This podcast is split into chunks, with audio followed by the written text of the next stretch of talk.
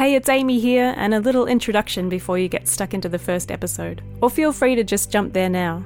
A bookish feast awaits. Gather is dreamt up and produced in Ballarat on Wadawurrung country. It's a regional city about 100 k's from Melbourne. My name's Amy, formerly of Tinderbox Radio, creator of Winged Things and Audio Adventures. I've lived in Ballarat for the last 10 years or so and made a home here, but I was born and bred in Melbourne, so my heart hails from both fair cities. Ballarat is known for the Eureka Rebellion on the 1850s goldfields. Don't worry, there won't be any sound effects of ye olde Ballarat town. And it's got a name for itself as Old, Cold and Gold, which the city marketers are forever battling with campaigns about earthly riches that manifest in gourmet dining and cutting edge art. But we'll leave that all aside for now, and I'll tell you about our bookshop, Minerva's Books, and about this podcast. Welcome, it's wonderful to have you. In 2016, my husband Julian and I saw a sign up in the local secondhand bookshop Business for Sale. Somehow, both in the process of writing PhDs, we pulled the money together and we bought a bookshop. The shop sat beneath the statue of Minerva, Roman goddess of wisdom, the icon of the Ballarat Mechanics Institute, where I was also working as curator as part of my PhD research into doing creative stuff with history.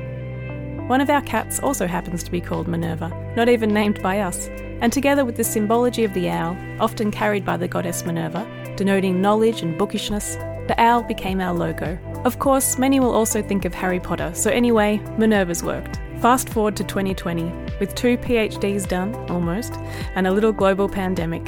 It was time for a change, so we moved the operation home and became Minerva's Books and Ideas online. This podcast, Gather, is an extension of all the things we love, bringing together people, books, ideas, and creativity, bringing together past, present, and maybe the future, bringing together different kinds of art and storytelling. Each episode will be inspired by a book or books on a theme and include the work of musicians and writers, and each will be accompanied by a hand cut collage made by me in response to the theme. Other things might emerge as we go, it seems to be how we roll. Hopefully, you'll join us.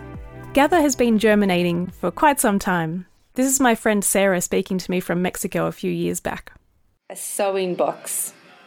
So this is related to. Do you remember we had this great idea of putting a big ball of wool on stage? Yes. And so I sort of imagine all this kind of wool and needles and everything that you need to kind of put things together in this sewing box, and that's what I imagine.